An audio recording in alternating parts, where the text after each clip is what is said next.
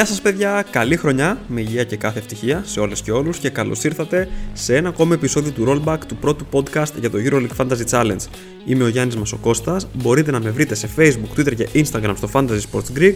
Χαθήκαμε λίγο τον τελευταίο καιρό, κάτι μετακόμιση που είχα, γιατί αν δεν το δείτε στα social media τα δικά μου άλλαξα σπίτι. Κάτι το γεγονός ότι μέχρι και τα τέλη της προηγούμενης εβδομάδας δεν είχα ίντερνετ. Κάτι και οι γιορτές δεν πρόλαβα να βγάλω επεισόδιο για τις προηγούμενες αγωνιστικές που έρχονταν και σε ρί η μια πίσω από την άλλη. Δεν χάσατε και τίποτα, εξάλλου και εγώ ίδιος δεν είχα τον χρόνο να δώσω ακόμα και στην ομάδα μου την προσοχή που της έπρεπε.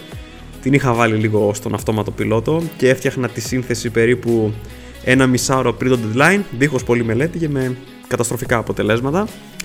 Εδώ είμαστε λοιπόν όμως και το timing δεν θα μπορούσε νομίζω να είναι καλύτερο για την επιστροφή του podcast. Μπροστά μας έχουμε το τρίτο παράθυρο των απεριόριστων ανταλλαγών που άνοιξε με το πέρας της 19η αγωνιστικής και ουσιαστικά μπαίνουμε σε μια εξάδα αγωνιστικών μέχρι και τη διακοπή της EuroLeague τον Φεβρουάριο για τα εγχώρια κύπελα και το παράθυρο των εθνικών ομάδων. Όταν φτάσουμε λοιπόν τότε, μετά από 6 αγωνιστικές, θα έχουμε και πάλι απεριόριστες ανταλλαγές στη διάθεσή μας, που τότε θα έχουμε ένα διβδόμαδο να τη σκεφτόμαστε.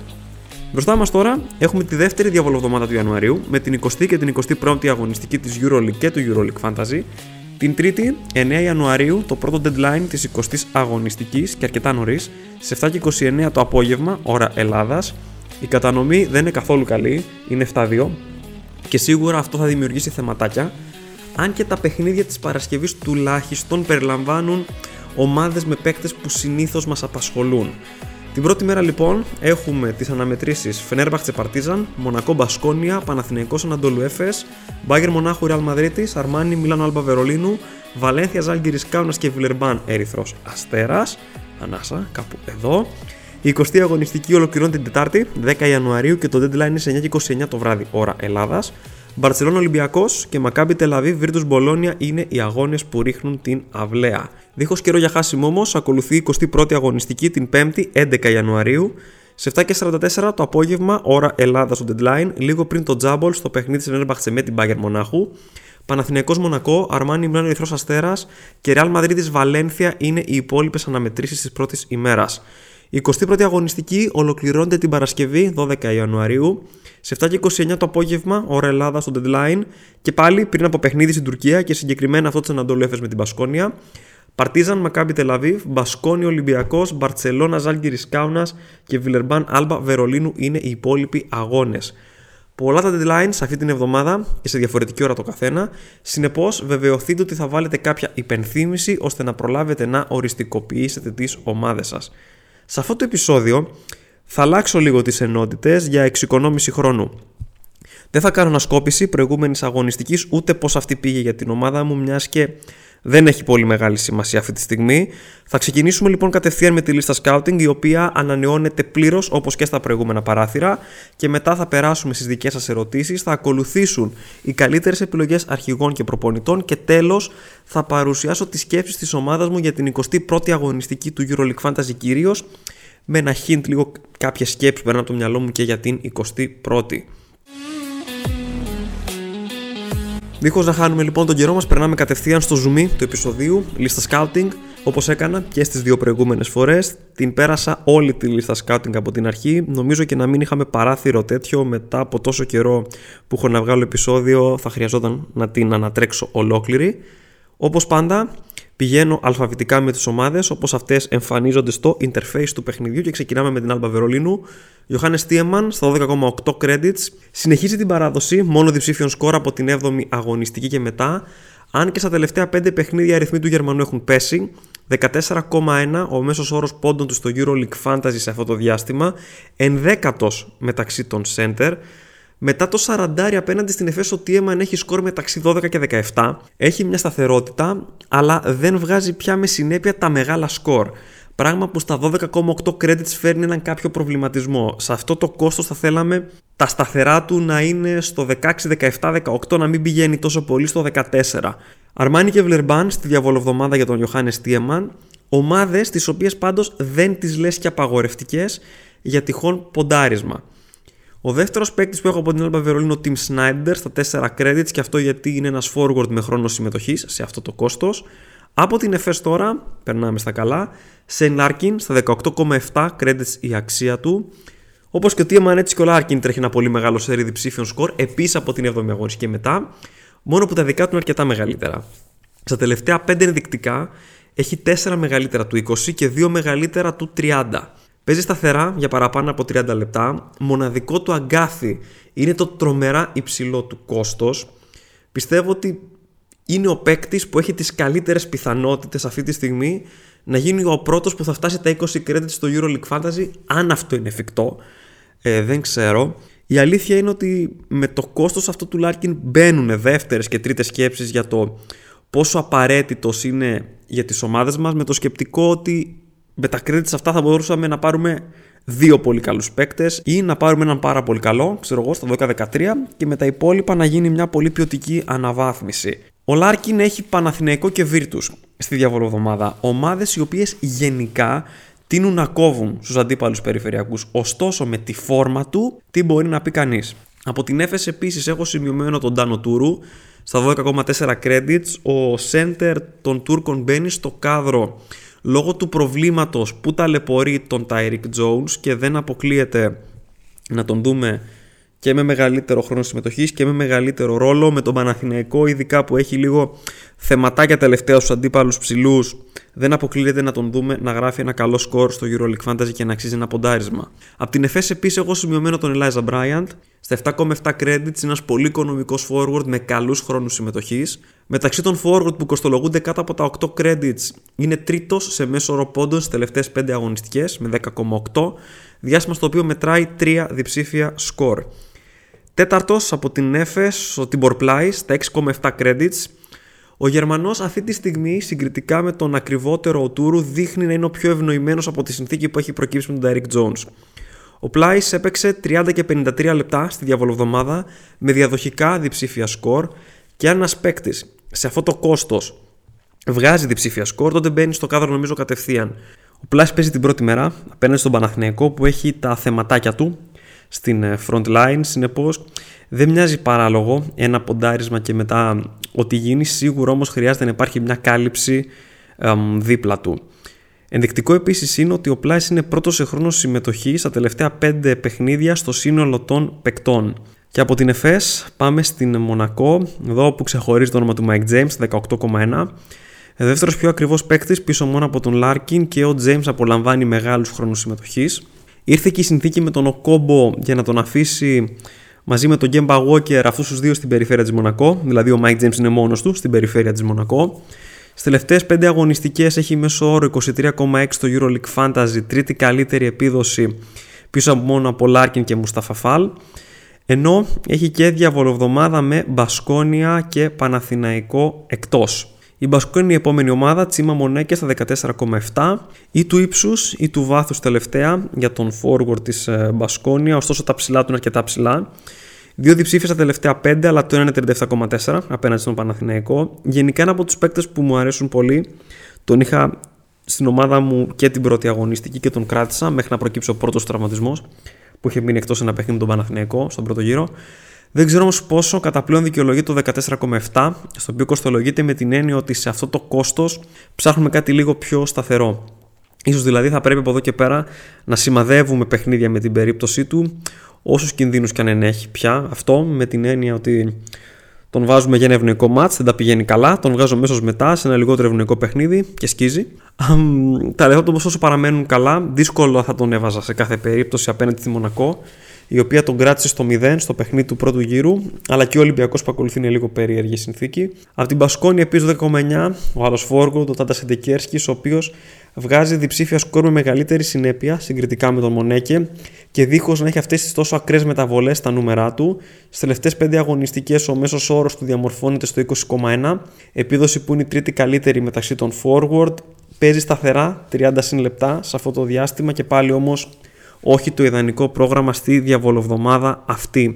Από την Πασκόνη επίσης έχω σημειωμένο και το όνομα του Κόντι Μίλλερ Μακιντάιρ, αν και δεν είμαι τόσο ζεστός πια με την περίπτωσή του, η οποία είναι κάπως περίεργη. Συνεχόμενα καλά διψήφια από τη 10η μέχρι τη 16η αγωνιστή και ξαφνικά μια μεγάλη πτώση τα τελευταία τρία παιχνίδια με 5, 11 και 13.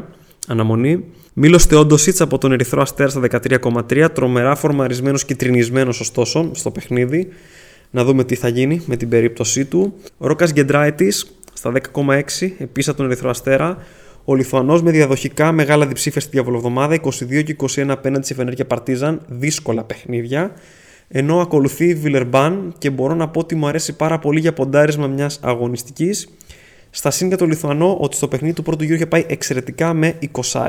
Από τον Ερυθρό Αστέρα επίση ο Μπράνκο Λάζιτς στα 4 credits παίκτης με χρόνο συμμετοχή σε αυτό το κόστος κυτρινισμένος. Ωστόσο, από την Αρμάνι Μιλάνο Σαμπάζ Νέιπιερ στα 10,6 Παρά το πολύ χαμηλό του σκορ απέναντι στην Bayern να εξακολουθεί να μου αρέσει σαν επιλογή, η Αρμάνι έχει σημαντικές απουσίες και θεωρώ ότι το παιχνίδι με την Alba είναι ευνοϊκό για τον Νέιπιερ ώστε να επαναλάβει εμφάνιση ανάλογη με εκείνη απέναντι στον Ολυμπιακό την αμέσως προηγούμενη αγωνιστική. Θα τον στήριζα, δηλαδή νομίζω τον Νέιπερ και στο κόστος του είναι μια πάρα πολύ καλή επιλογή. Φλακαντόρι στα 5,7 την προηγούμενη φορά που ανέφερα το όνομά του στη λίστα scouting στο προηγούμενο παράθυρο των απερίσσοντα αγών ήταν στα 4 credits η αξία, τώρα έχει πάει στα 5,7. Όσοι τον προτίμησαν στις ομάδες τους βγήκαν τρομερά κερδισμένοι και μετανιώνω φρικτά που έβαλα το Λούτζι και όχι αυτόν στη δική μου ομάδα τότε. Είχα και τον Edwin Jackson, πέτυχα μία από τις δύο εμπνεύσεις. Εξακολουθώ να θεωρώ το Φλακαντόρι πολύ καλή επιλογή, γιατί συνεχίζει να γράφει πολύ υψηλού χρόνους συμμετοχής. Στις τελευταίες 5 αγωνιστικές, ο μέσος όρος πόντων του είναι στο 10,3 στο EuroLeague Fantasy. Επίδοση που είναι η καλύτερη μεταξύ των παικτών που κοστολογούνται από 6 credits και κάτω. Ενώ και σε αυτό το εύρος τιμών είναι τρίτος σε χρόνο συμμετοχής πίσω μόνο από Καχούντι και Κοζέρ. Από την Μπαρσελόνα έχω κρατήσει μόνο το Γιάν Βέσελ στα 15,2, ο οποίος είναι εξαιρετικά φορμαρισμένος και μοναδική παραφωνία στα τελευταία του παιχνίδια είναι το χτάρι απέναντι στη Μονακό. Είχε 2 20 οχτάρια στη διαβολοβδομάδα απέναντι σε Ρεάλ και Μπασκόνια με το ίδιο να σκοράρει 20 πλασ πόντους. Δεν θεωρώ πως το παιχνίδι του Ολυμπιακού είναι το ιδανικότερο, ωστόσο η Ζάλγκυρης που ακολουθεί είναι τρομερά ευνοϊκή. Ε, με δεδομένο ότι η Μπαρσελόνα παίζει και τη δεύτερη μέρα και μπορεί να βοηθήσει κάπως την κατανομή, θα μπορούσε κανείς να επιχειρηματολογήσει υπέρ της έλευσης του Βέσελη από την 20η αγωνιστική για να γλιτώσει μια πιθανή ανταλλαγή μετά. Στις τελευταίες 5 αγωνιστικές ο Τσέχος επιστρέφει κατά μέσο όρο 21,2 στο EuroLeague Fantasy. Επίδοση που είναι τρίτη καλύτερη μεταξύ των center πίσω μόνο από Ταβάρες και Μουσταφά Φαλ. Από τη Fenerbahce έχω σημειωμένο το όνομα του Nigel Hayes Davis στα 14,6 credits. Έρχεται από τρία συνεχόμενα μεγάλα διψήφια σκορ και δείχνει τρομερά ανεβασμένος με το Σάρον του στον πάγκο της Fenerbahce. Συνεχίζει τους υψηλούς χρόνους συμμετοχής του, πράγμα πολύ ενθαρρυντικό. 26,2 μέσος όρος στο EuroLeague Fantasy στις τελευταίες τρεις αγωνιστικές. Τέταρτος ψηλότερος στο σύνολο των παικτών πίσω μόνο από Λάρκιν, Μούσα και Ταβάρες, που και οι τρεις αυτοί έχουν κοινό ότι οι μέση όροι τους επηρεάζονται από το έπος που έγινε στη Μαδρίτη την προηγούμενη εβδομάδα. Για τη Φενέρμπαχτσε, το πρόγραμμα της διαβολοβδομάδας περιλαμβάνει Παρτίζαν και Bayern, ομάδες οι οποίες είναι ευνοϊκές νομίζω για να συνεχίσει ο Hayes Davis τα καλά του σκορ. Από τη Βιλερμπάν έχω σημειώσει το όνομα του Paris Lee στα 12,2 credits, 5 συνεχόμενα διψήφια σκορ για τον Αμερικανό, τα 4 από 17 και πάνω. Στο διάστημα αυτό ο μέσος όρος στο EuroLeague Fantasy είναι στο 19,8 που είναι και ο τέταρτος υψηλότερος μεταξύ των guard πίσω μόνο από Larkin James και Teodosic. Η απουσία του Ντεκολό θα συνεχίσει να τον ευνοεί. Στα τέσσερα τελευταία παιχνίδια παίζει σταθερά πάνω από 34 λεπτά. Η Βιλερμπάν έχει ερυθρό αστέρα και άλμπα εντός, που δεν τα λες και άσχημα παιχνίδια για τον ίδιο. Δεν θα βρει και καμιά τρομερή περιφέρεια απέναντί του. Ε, νομίζω ότι είναι ένα πάρα πολύ ενδιαφέρον ποντάρισμα για όποιον θέλει να τζογάρει σε κάτι διαφορετικό. Ο δεύτερος παίξει από τη Βιλερμπάν είναι ο Edwin Jackson στα 4,1, τον οποίο περιμένω να κατέβει στα 4 credits για να με απασχολήσει ξανά. Από τη Maccabi Tel Aviv, Wade Baldwin και Lorenzo Brown μένουν στη λίστα scouting, δεν είναι τόσο ελκυστικοί όσο πριν γιατί δείχνουν σκαμπανεβάσματα, δεν έχουν σταθερότητα στην απόδοσή τους και τους προσπερνάω νομίζω λίγο εύκολα. Ο Μπόνζι Κόλσον αντίθετα στα 14,3 δείχνει πιο σταθερός από τους άλλους δύο. Έχει 5 διψήφια σκορ στα τελευταία 6 και ένα μηδενικό με τον Ερυθρό Αστέρα. Μαντέψτε σε ποιο παιχνίδι τον είχα. Επίσης από τη Μακάμπη έχω σημειωμένο τον Τζος Νίμπο στα 13,3. Σταθερά διψήφια σκορ στο τελευταίο διάστημα. Αν και έπεσε λίγο στα τελευταία δύο, ίσως να φταίει και το πρόβλημα τραυματισμού που τον ταλαιπώρησε. Ακόμα και έτσι πάντως ο μέσος όρος στα τελευταία 5 παιχνίδια παρέμεινε ψηλά, στο 21. Τέταρτος καλύτερος μεταξύ των center. Virtus και Partizan εκτός έδρας περιλαμβάνει το πρόγραμμα του Τζος Νίμπο. Ομάδες οι οποίες τελευταία τα πηγαίνουν κάπως καλύτερα με τους αντίπαλους ψηλούς και δεν είναι οι τρύπες που σημαδεύαμε τις προηγούμενες αγωνιστικές. Από τον Ολυμπιακό τώρα, ο Μουσταφά Φάς στα 13,9 credits δείχνει ότι αυτός είναι ο center των ερυθρόλευκων που πρέπει να μας απασχολεί στις ομάδες μας. Αυτός είναι και ο πιο φορμαρισμένος. Με τον Μιλουτίνοφ ασταθή και ίσως επηρεασμένο από τον τραυματισμό του, ο Φάλ έχει αυξήσει κατακόρυφα την επιδραστικότητά του στον Ολυμπιακό με πολύ ανεβασμένους χρόνους συμμετοχής και θυμίζει τον περσινό και τον προπέρσινο Φάλ. Σταθερά μεγάλα διψήφια από τη 14η αγωνιστική και έπειτα έχει το δεύτερο καλύτερο μέσο όρο πόντων στο EuroLeague Fantasy σε αυτό το διάστημα πίσω μόνο από τον Σέιν Λάρκιν. Η Μπαρτσελώνα είναι ζώρικη, ακόμα και ο Ταβάρες ψιλοζορίστηκε. Ωστόσο, όπως και με την περίπτωση του Βέσελη, έτσι και με την περίπτωση του Φαλ είναι πολύ καλύτερο το επόμενο παιχνίδι, η Μπασκόνια, και πάλι θα μπορούσε κανείς να επιχειρηματολογήσει υπέρ της πρόορης έλευσής του για να γλιτώσουμε μια ανταλλαγή και ο Αλεκ Πίτερς από τον Ολυμπιακό δείχνει πολύ ανεβασμένος τελευταία στα 13,6 credits. Γενικά ο Ολυμπιακός από το στραπάτσο με τη Βαλένθια δείχνει πολύ καλύτερο πρόσωπο και φαίνεται αυτό και σε αυτό παίζει ρόλο και ο Πίτερς, ο οποίος έρχεται από 4 συνεχόμενα διψήφια σκορ, 21,2 μέσο όρο πόντων του στο EuroLeague Fantasy σε αυτό το διάστημα, τρίτη καλύτερη επίδοση πίσω μόνο από Μούσα και Hayes Davis. Ο Κάναν επίσης είναι σημειωμένος από τον Ολυμπιακό στα 8,4 credits. Μπορεί να κάνει νερά τελευταία, αλλά πιστεύω ότι στο κόστος του παραμένει εξαιρετικά τίμιος. Και ο τέταρτος παίκτης που έχω σημειωμένο από τον Ολυμπιακό είναι ο Σαχίλ Μακίσικ. Έχει δύο διψηφιακού στα τελευταία 4. Η εικόνα του είναι καλή και πιστεύω πως είναι θέμα χρόνου ε, μέχρι αυτό να μεταφραστεί σε πόντους στο EuroLeague Fantasy.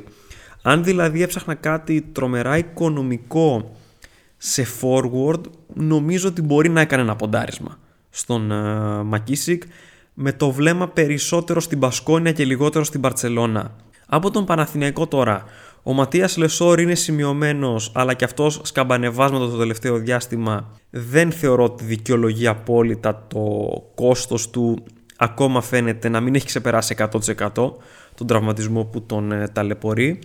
Ντίνος Μίτογλου στα 12,7 σταθερή αξία έχει μεταπτώσεις. Τον σημειώνω περισσότερο για το μάτς με την Έφες και λιγότερο για αυτό με την ε, Μονακό, η οποία έχει παράδοση να κόβει στους αντίπαλους ψηλούς και ειδικά στα 34. Κέντρικ Ναν στα 10,3, καθαρός τζόγος. Ένα παιχνίδι καλό κάνει, μετά ακολουθεί ένα τραγικό. Έχει πολύ μεγάλο ταβάνι, αυτό είναι αλήθεια.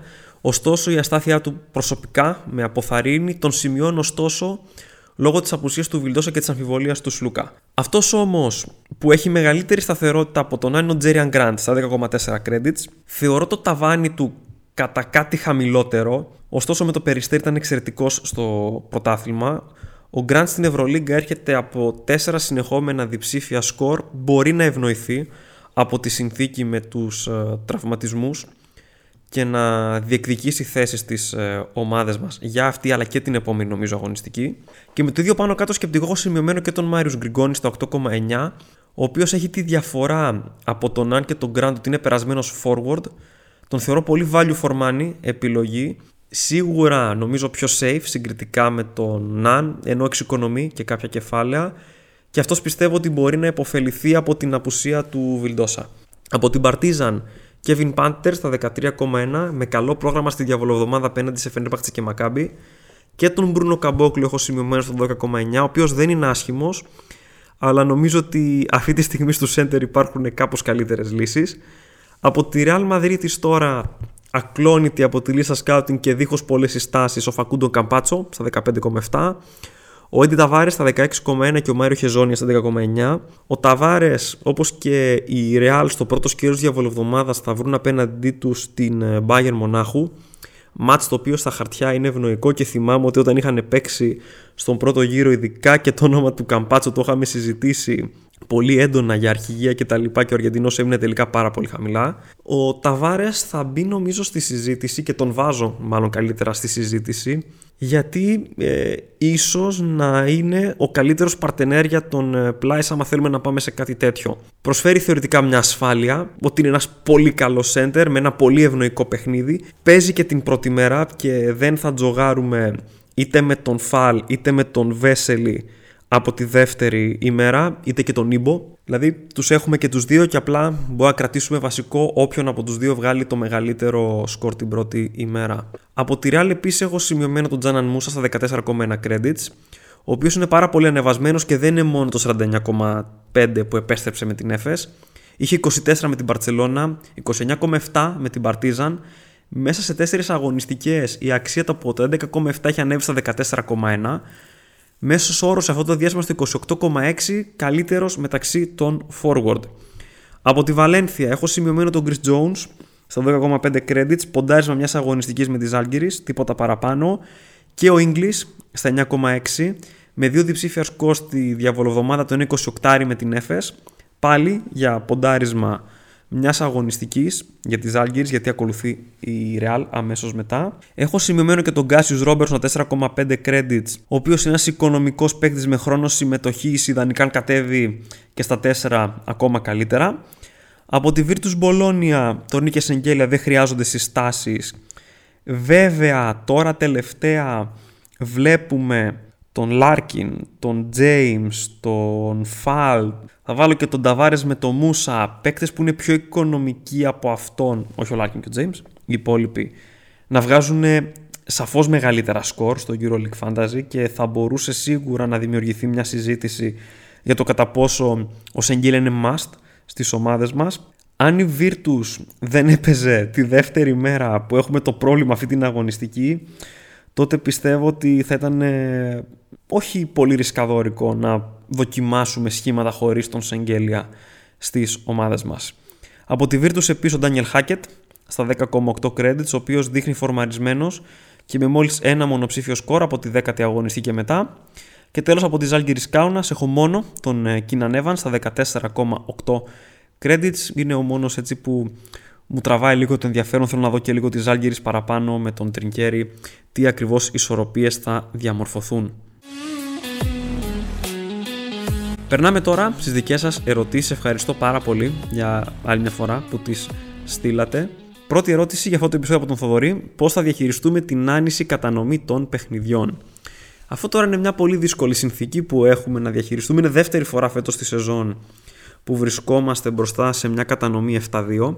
Η πάγια άποψή μου είναι ότι να έχουμε μια κάλυψη στον πάγκο, δηλαδή δύο με τρεις παίκτες νομίζω, αλλά να είναι τουλάχιστον δύο παίκτες τους οποίους να μπορούμε να περάσουμε τη δεύτερη μέρα. Δηλαδή, προσωπικά, οι περιπτώσεις που θα μπορούσα να περάσω τη δεύτερη μέρα με κάποια βεβαιότητα είναι ο Βέσελ από την Παρσελώνα, ο Μουσταφά Φαλ και ο Πίτερς από τον Ολυμπιακό, ο Σεγγέλια από τη Βίρτους και ο Κόλσον από τη Μακάμπι Τελαβίβ τον Baldwin και τον Brown παρά το γεγονός ότι παίζουν τη δεύτερη μέρα δεν μπορώ πάρα πολύ εύκολα να τους βάλω στη συζήτηση γιατί ακριβώς δεν έχουν δείξει αυτή τη σταθερότητα για να δικαιολογήσουν το ρίσκο το οποίο παίρνουμε ε, περνώντας τους ε, δεύτερη μέρα που τυχόν στραβή δεν μπορούμε να τη μαζέψουμε με τίποτα. Συνεπώς ε, θεωρώ ότι δύο από τους παίκτες που ανέφερα με κάποιο τρόπο θα χρειαστεί να τους έχουμε σε ομάδες μας μόνο και μόνο για ασφάλεια.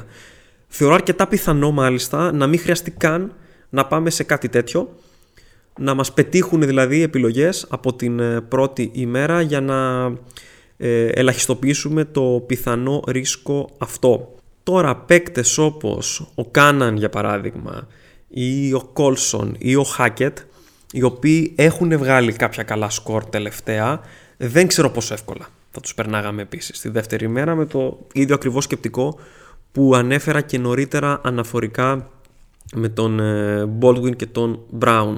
Επόμενη ερώτηση από τον Premium Used Tires. Ποια τριάδα premium παικτών θα ήταν για σένα αναντικατάστατη για τις επόμενες δύο αγωνιστικές; Ποιο γκάρ θα έπαιζε από τον Παναθηναϊκό Grant ή Γκριγκόνης; Ουδείς αναντικατάστατος, για να πω την αλήθεια στο EuroLeague Fantasy, είναι κάτι που φαίνεται. Ωστόσο, θεωρώ must έναν εκ των Larkin James γιατί ε, είναι και δημοφιλής σχετικά παίκτες, ο James περισσότερο, ο Larkin λιγότερο και μπορούν να αποτελέσουν επιλογές αρχηγών. Ο Σεγγέλια σίγουρα νομίζω μπαίνει σε αυτή την κατηγορία γιατί είναι ο πιο σταθερός με βάση την εικόνα της σεζόν και με βάση και τον αντίπαλο που έχει απέναντί του, τη Maccabi Tel Aviv, για να μας δώσει ένα καλό σκορ. Το Vessel Fall, η μεταξύ τους μονομαχία είναι περίεργη.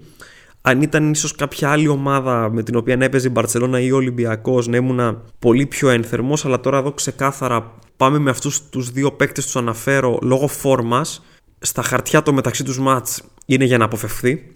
Ξεκάθαρα γιατί και ο Βέσελη έχει μείνει χαμηλά στο μάτς με τη Μονακό που βρήκε απέναντί του μια σχετικά καλή front line ενώ αντίστοιχα έχουμε δει και την Μπαρτσελώνα να κόβει τον Ταβάρες στο μεταξύ τους παιχνίδι πριν από μερικές ημέρες. Άρα κάπως έτσι δημιουργείται μια λίγο ε, περίεργη συνθήκη. Ο Σεγγέλια λοιπόν, ένας εκ των James η Larkin και μετά νομίζω ότι the sky's the limit. Μπορούμε να κάνουμε πολλούς πειραματισμούς έτσι όπως είναι και οι απεριόριστες ανταλλαγές αυτή τη στιγμή. Δεν θα έβαζα λοιπόν τριάδα, βάζω δύο και μετά θα μπορούσε ο τρίτος για παράδειγμα να είναι ο Hayes Davis, ο Ταβάρες, ο Καμπάτσο επίσης, να παίξουμε δηλαδή κάπου εκεί πέρα. Θα μπορούσαμε ενδεχομένως να πάμε με μια λογική να έχουμε έναν καλό premium σε κάθε θέση. Δηλαδή ένα καλό guard, ένα καλό forward, ένα καλό center και αυτό έχει νομίζω να κάνει και με το τι κεφάλαια έχουμε στη διάθεσή μας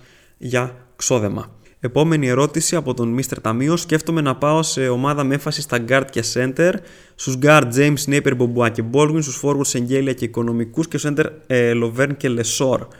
Τον Baldwin τον αναφέρει μόνο και μόνο επειδή είναι μάτς δεύτερης ημέρας. Θα επιμείνω σε αυτό που είπα νωρίτερα. Δεν νομίζω ότι ο Baldwin παρέχει επαρκή ασφάλεια για δεύτερη ημέρα για να περάσει. Ε, όπως και επίσης δεν ξέρω και πόσο εύκολα θα έβαζα τον Λεσόρ ε, με δεδομένο το προβληματάκι τραυματισμού που έχει ακόμα και στο παιχνίδι αυτή τη στιγμή εμφανίζεται κυτρινισμένος δεν ξέρω πώς μπορεί γενικά να, να πάει το παιχνίδι. Αυτό ωστόσο που θέλω να αναφέρω με αφορμή αυτή την ερώτηση είναι το εξής: Ότι από εκεί που βλέπαμε τους forward να βγάζουν τα πολύ μεγάλα σκορ, είναι τώρα 5-6 αγωνιστικές που τα μεγάλα σκορ έρχονται από τους center και τους guard. Επόμενες ερωτήσεις από το τσιγκάκι. Η εποχή σταθερός του αν περνάει κλειδονισμούς. Ένα center να γίνει πρόταση που να περιμένουμε γύρω στο 15 minimum όπως έδινε ο Γερμανός από τα μεσαία στρώματα τιμών. James και Σεγγέλια συνεχίζουμε δεν τι κάνουν σεζόν MVP, τι κάνουμε με Baldwin και τι κάνουμε με Nan. Πολλά ζητήματα προς απάντηση. Είναι αλήθεια αυτό με τον Τίεμαν, το ανέφερα και στη λίστα scouting νωρίτερα. Στα μεσαία στρώματα τιμών του center δεν υπάρχουν τρομερά πολλές επιλογές και εγώ στη λίστα scouting δεν στάθηκα πάρα πολύ σε αυτό το εύρος τιμών πήγα ή στα πιο ψηλά ή στα πιο χαμηλά στον Οτούρ θα μπορούσε κανείς να ποντάρει με δεδομένο το ζητηματάκι του Tyreek Jones. Ο Τζουέλ Μπολομπόι θα μπορούσε επίσης να είναι μια λύση. Ο Ερυθρός Αστέρας παίζει με τη Βιλερμπάν Έχουμε δει τον Μπολομπόη να βγάζει κάποια καλά σκορ. Έμεινε πολύ χαμηλά απέναντι στην Παρτίζαν, αλλά είχαν προηγηθεί μερικά πολύ αξιόλογα α, νωρίτερα και νομίζω ότι αν υπάρχει ένας ενδεχομένως να είναι ε, αυτός στον οποίο αξίζει περισσότερο να στραφούμε. Ο English τώρα είναι center επίσης, ε, θα βρει απέναντι του της Άλγηρης Κάουνας, αλλά δεν ξέρω πόσο εύκολα θα μπορούσα να τον ε, δώσω σαν επιλογή. Νομίζω ο Μπολομπόη είναι καλό, εκτός και αν μετά πάμε σε κάτι τελείως διαφορετικό και κάνουμε ένα ποντάρισμα στον Τιμπορ Πλάις που είναι τρομερά οικονομικός. Συνεχίζουν σίγουρα James και Σεγγέλια. Για το Σεγγέλια με μια μικρή επιφύλαξη, αλλά λόγω δεύτερης μέρας αυτή η επιφύλαξη παραμερίζεται κάπως. Baldwin όχι νομίζω, δεύτερη μέρα όχι. Αν ήταν πρώτη νέα, δεύτερη μέρα όχι. Και για τον Ναν, ε, τα είπα νομίζω και στη λίστα scouting, ε, μεγάλο ταβάνι, μεγάλο όμως και ρίσκο. Επόμενες ερωτήσεις από τον Βασίλη. Πολλές καλές επιλογές στους forward, ποιες θα ξεχώριζες και καλές επιλογές για τη δεύτερη μέρα πέρα από τον Σεγγέλια. Στους forward, ο Σεγγέλια, γιατί παίζει και δεύτερη μέρα, είναι μια πολύ καλή επιλογή. Ο Hayes Davis είναι τρομερά ανεβασμένος, μου αρέσει πολύ. Ο Γκεντράιτης επίσης μου αρέσει. Ο Σεντεκέρσκι έχει ζώρικο πρόγραμμα, αλλά έρχεται από καλά παιχνίδια. Ο Κόλσον παίζει δεύτερη μέρα. Θα μπορούσε ενδεχομένως και αυτός να δώσει λύση όπως και ο Πίτερς. Αλλά και αυτόν τα παιχνίδια είναι λίγο περίεργα. Ε, και μετά σε πιο οικονομικούς, Ο Γκριγκόνης. Α, και εμείς είπε για τον Παναθηναϊκό και ο Μίτογλου. Κάπου εκεί. Νομίζω τώρα αν έχω ξεχάσει κάποιον, έχει γίνει εκτενής αναφορά στη λίστα scouting, θα έχει καλυφθεί η ερώτηση από τα προηγούμενα. Επόμενες ερωτήσεις από τον Τζον Παπ. Εμπιστευόμαστε Λεσόρ Γκραντ για τα δύο εντός του Παναθηναϊκού. Κρατάω Νέιπιερ Τζέιμς στα γκάρτ και αν όχι ποιον προτείνεις. Χέις Ντέιβις και Σεγγέλ είναι καλές επιλογές ή να βγάλει τον Σεγγέλια. Ξαναλέω, αν η Virtus έπαιζε πρώτη μέρα, τότε θα το έλεγα πολύ πιο εύκολα το ναι. Να πάμε σε ένα σχήμα χωρίς το Σεγγέλια με τα κεφάλαια να κατανέμονται στους guard και στους center ενδεχομένως.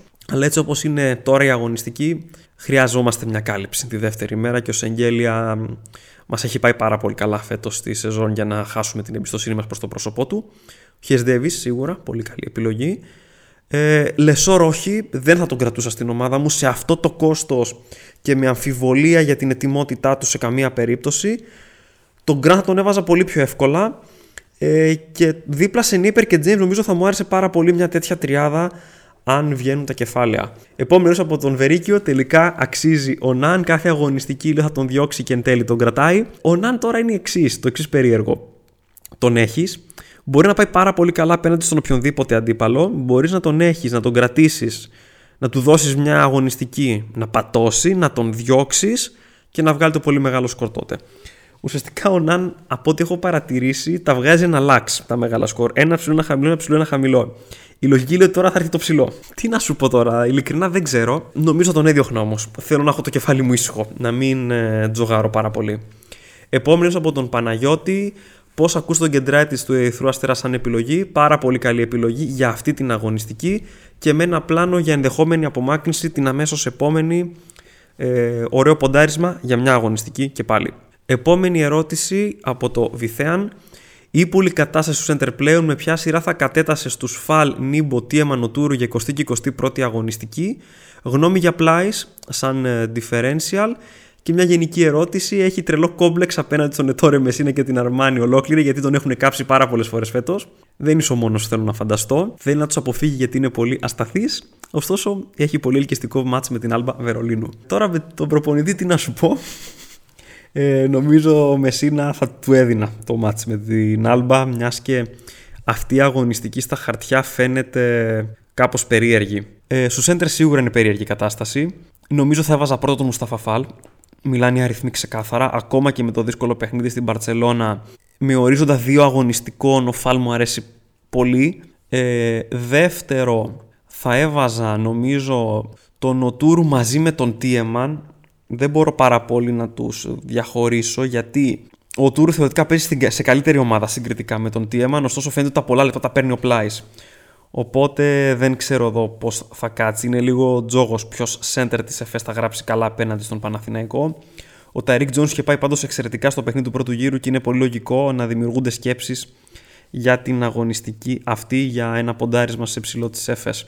Ο Τίεμαν από την άλλη συνεχόμενα διψήφια σκορ, αλλά όχι κάτι το τρομερό. Και κάπως έτσι νομίζω ότι ναι, ο Τούρο θα τον μπει λίγο παραπάνω από τον Τίεμαν. Και θα άφηνα τελευταίο τον Νίμπο γιατί τελευταία λίγο η Virtus τα πηγαίνει καλύτερα με τους ε, αντίπαλους ψηλούς και ο Νίμπο έκανε λίγο νερά την προηγούμενη διαβολοβδομάδα και συνεπώς δεν ξέρω πόσο εύκολα θα τον εμπιστευόμουν. Ο Πλάις από την άλλη και differential μου αρέσει πάρα μα πάρα πολύ αλλά θέλει προσοχή ποιον θα βάλουμε δίπλα του. Επόμενη ερώτηση από τον Βάγκο. Παίρνουμε Paris Lee τώρα λόγω προγράμματος Βιλερμπάν και μια γνώμη για Βέσελη και English. Ο Lee, όπως είπα και σε scouting, πολύ ωραία επιλογή για differential. Σίγουρα παίζει πολύ δυνατά, θα μου άρεσε ε, σε μια δομή ομάδας. Γνώμη για Βέσελη και English νομίζω είπα στη λίστα scouting ε, νωρίτερα. Μου αρέσει ειδικά ο Βέσελη πάρα πολύ, απλά με προβληματίζει κάπως λίγο το ματσάρισμα με τον Ολυμπιακό. Επόμενη ερώτηση από τον Γιώργο.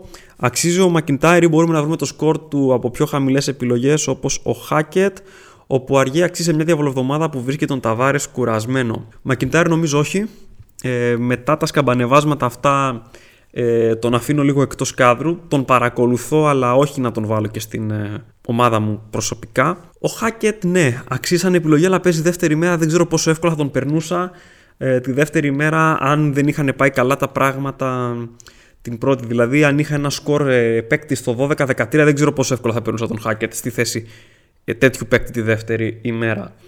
Όπου αργέ τώρα ε, σίγουρα η κούραση του Ταβάρες παίζει ρόλο. Πάντα είναι λίγο τζόγος το τι γίνεται με τους ε, ψηλούς της Ρεάλ. Ο Ταβάρες έπαιξε 50 λεπτά απέναντι στην Έφες, πάρα πολύ, για ένα τόσο βαρύ κορμί. Βέβαια αυτό το 50 λεπτό μεταφράστηκε σε 20 πόντους και 12 rebound και 38,5 στο EuroLeague Fantasy. Και ο Ταβάρες βλέπω ότι στα τελευταία παιχνίδια από τη 13η αγωνιστική και μετά έχει ένα καλό μάτς, ένα κακό μάτς, ένα καλό μάτς, ένα μέτριο μάτς. Δεν έχει κάνει ποτέ δηλαδή δύο συνεχόμενα. Και αυτό γιατί βλέπω ότι και η χρόνη του δεν είναι απόλυτα σταθερή. Δηλαδή, τη μια θα παίξει 29, την άλλη 25, τώρα έσκασε και το 50, έχει παίξει και 19 λεπτά στο παιχνίδι με την Παρτίζαν. Σίγουρα ο Πουαριέ θα μπορούσε να μπει στην ε, συζήτηση σαν ένας πιο οικονομικός center που έχει τα πλεονεκτήματα του Ταβάρες, ότι έχει έναν πιο ευνοϊκό αντίπαλο δηλαδή.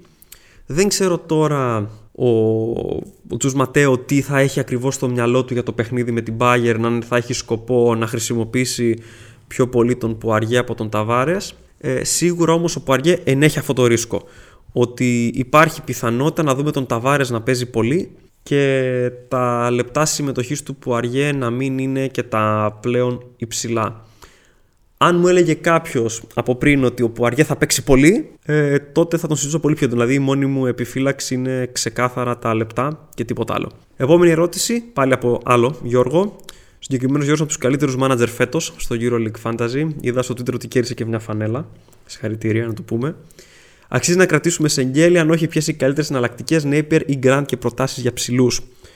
Σεγγέλια, αναφέρθηκα νωρίτερα νομίζω. Αν δεν ήταν δεύτερη μέρα το παιχνίδι, θα το έλεγα πολύ πιο εύκολα το να τον διώξουμε. Τώρα που είναι δεύτερη μέρα έχω προβληματισμό γιατί δεν έχουμε και πολλές άλλες επιλογές τότε. Κρατάμε αλλά έχει σίγουρα αστερίσκο η περίπτωσή του.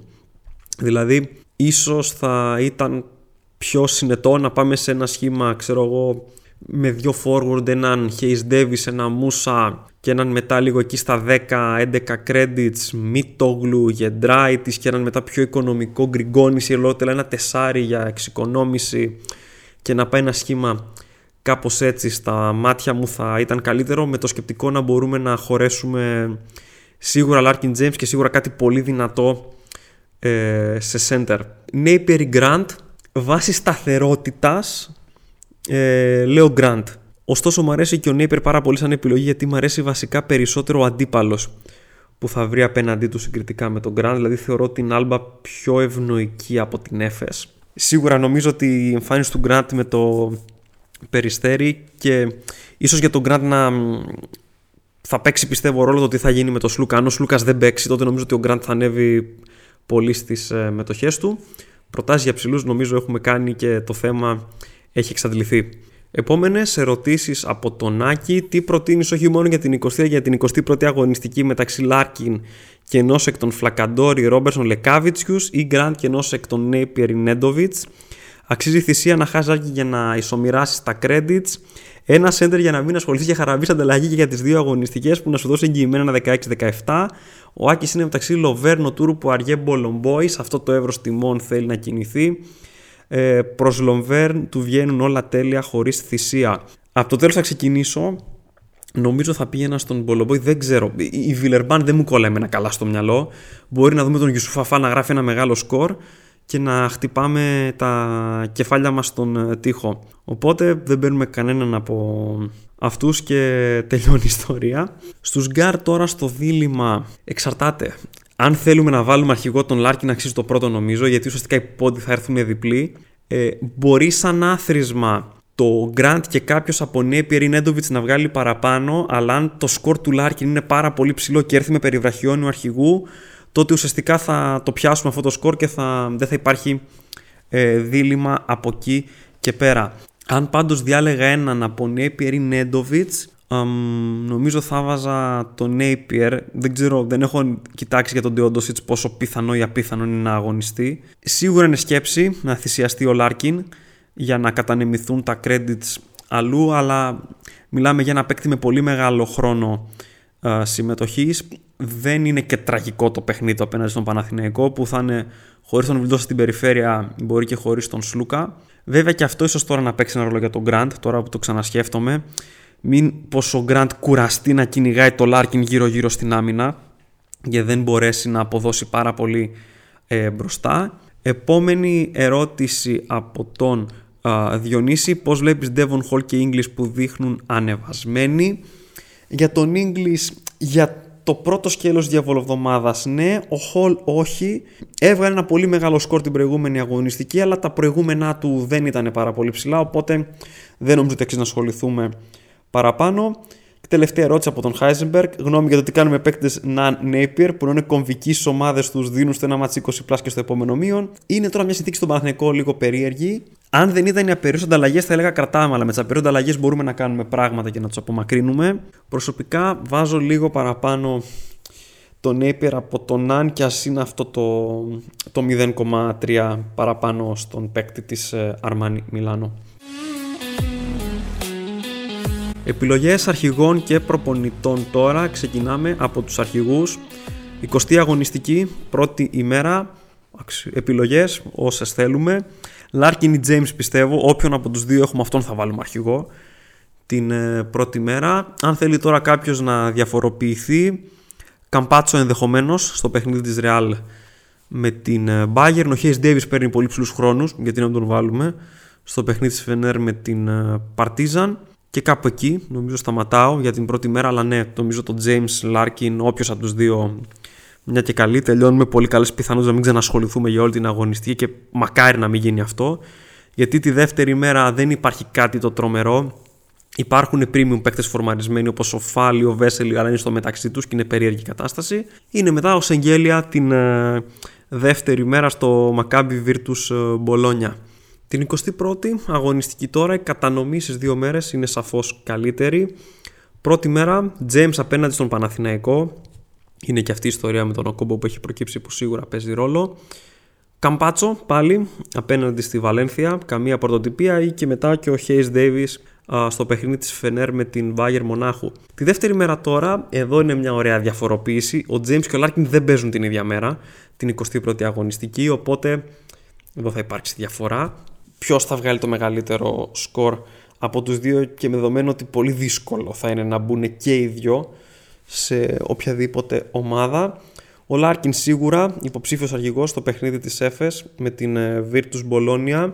Φαλ και Βέσελι που μου αρέσουν πάρα πολύ στο παιχνίδι, στα παιχνίδια του Ολυμπιακού και της Μπαρτσελώνα με Μπασκόνια και Ζαλγκίρις. Αντίστοιχα, ε, ο Πάντερ ενδεχομένως θα μπορούσε να πει κάποιος το παιχνίδι της Παρτίζαν με τη Μακάμπι αλλά νομίζω δεν αξίζει να πρωτοτυπήσουμε και πάρα πολύ στους αρχηγούς. Δηλαδή αν έχουμε James τον βάζουμε την πρώτη μέρα και τελειώνουμε. Αν δεν πάνε καλά τα πράγματα δεν έχουμε διαλέξει τον James και έχουμε τον Larkin στην ομάδα μας βάζουμε κάποιον άλλο και δίνουμε περιβραχιό ένα στο Larkin γιατί πιστεύω ότι όλοι μας θα έχουμε τουλάχιστον έναν από τους δύο.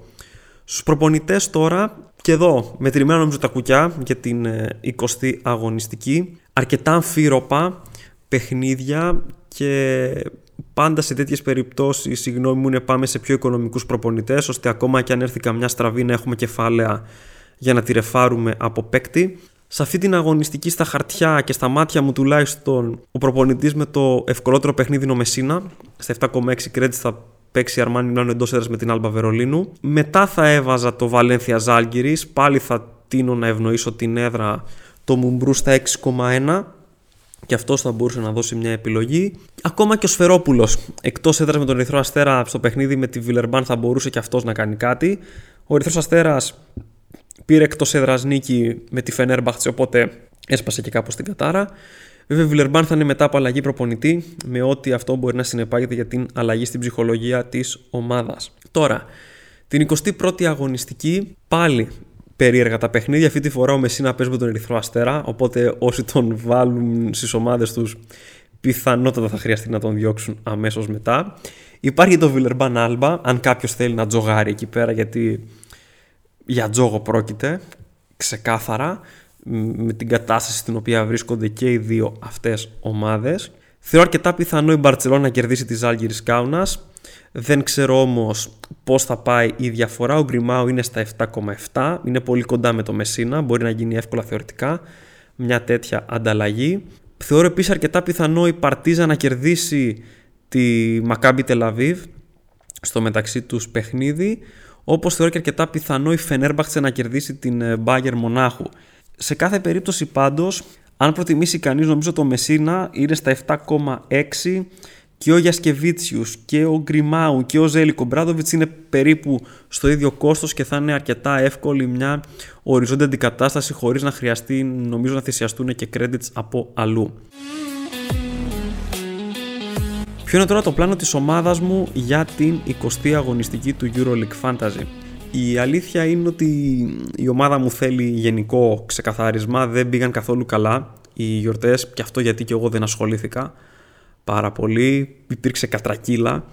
Δηλαδή αναπολώ με πολύ μεγάλη νοσταλγία τις εποχές που η ομάδα μου ήταν στο νούμερο 19 και τώρα έχει κατρακυλήσει στο 2,96. Στα 123,5 είναι το budget, δεν το θεωρώ και πάρα πολύ ψηλό, βλέποντας τι κυκλοφορεί στο Twitter που κάποιοι έχουν πιάσει τα 125 και τα 126. Η σκέψη μου για αυτή την αγωνιστική είναι να βάλω τον James στην ομάδα και όχι τον Larkin γιατί θεωρώ κάπως πιο ευνοϊκό το Μονακό Μπασκόνια από το Παναθηναϊκό Σέφες πρώτον και δεύτερον γιατί ο Τζέιμς παίζει πρώτη μέρα και την 21η αγωνιστική οπότε θα το θέλω κάπως έτσι να το κάνω δίπλα στον James τώρα θα βάλω έναν καλό σίγουρα guard. Ο Napier αυτή τη στιγμή είναι ο επικρατέστερος. Δεν έχω απορρίψει το ενδεχόμενο στη θέση του Napier να έρθει ο Grant. Αν και με προβληματίζει πάλι το ενδεχόμενο να κυνηγάει ο Γκραντ τον Λάρκιν στο μεταξύ τους και να κουραστεί πάρα πολύ στην άμυνα. Από εκεί και μετά οι άλλοι δύο γκάρτ θα είναι οικονομικοί και ο ένας θα είναι ο Λεκάβιτσιους και ο άλλος ενδεχομένως θα είναι ένας στα τέσσερα credit όπως ο Λάζιτς για παράδειγμα και αυτό γιατί ε, στους center δεν θα επενδύσει τόσο πολλά κεφάλαια όσο στο παρελθόν αλλά ο Σεγγέλια νομίζω θα χρειαστεί να μείνει για να έχω μια επιλογή τη δεύτερη ημέρα. Αν δεν ήταν ξαναλέω πολύ πιθανό θα τον έδιωχνα. Ο Hayes Davis τον είχα φέρει στην ομάδα μου από πιο πριν θα τον κρατήσω γιατί έχει καλούς χρόνους συμμετοχής και μου αρέσει το παιχνίδι της Φένερ με την Παρτίζαν.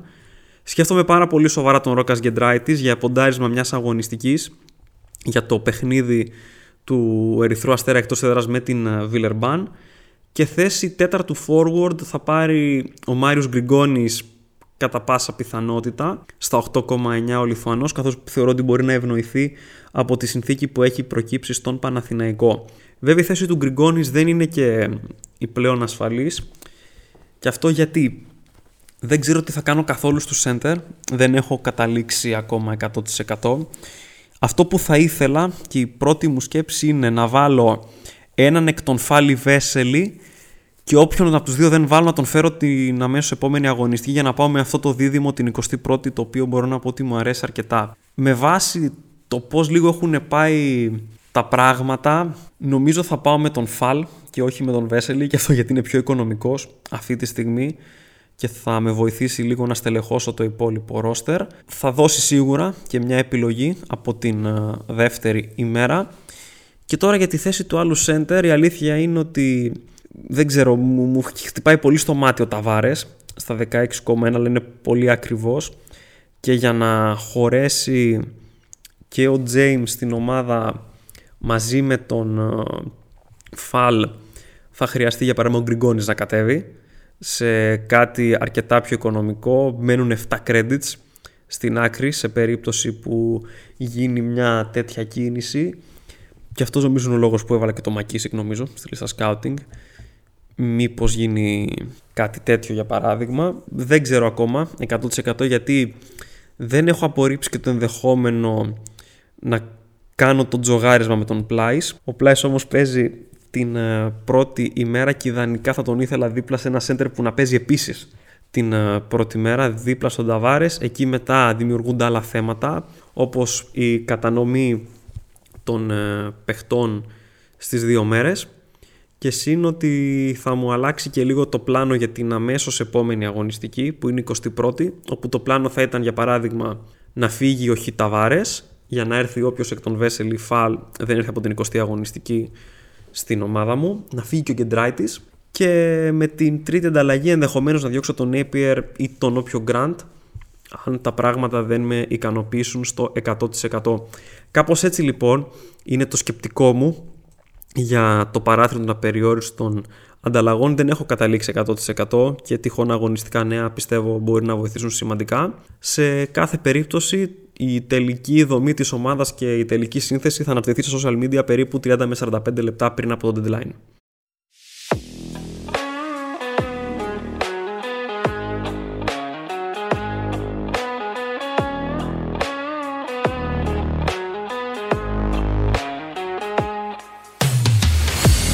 Αυτό ήταν λοιπόν το επεισόδιο. Ευχαριστώ πολύ που αφήσατε χρόνο για να το ακούσετε. Ελπίζω να σας άρεσε.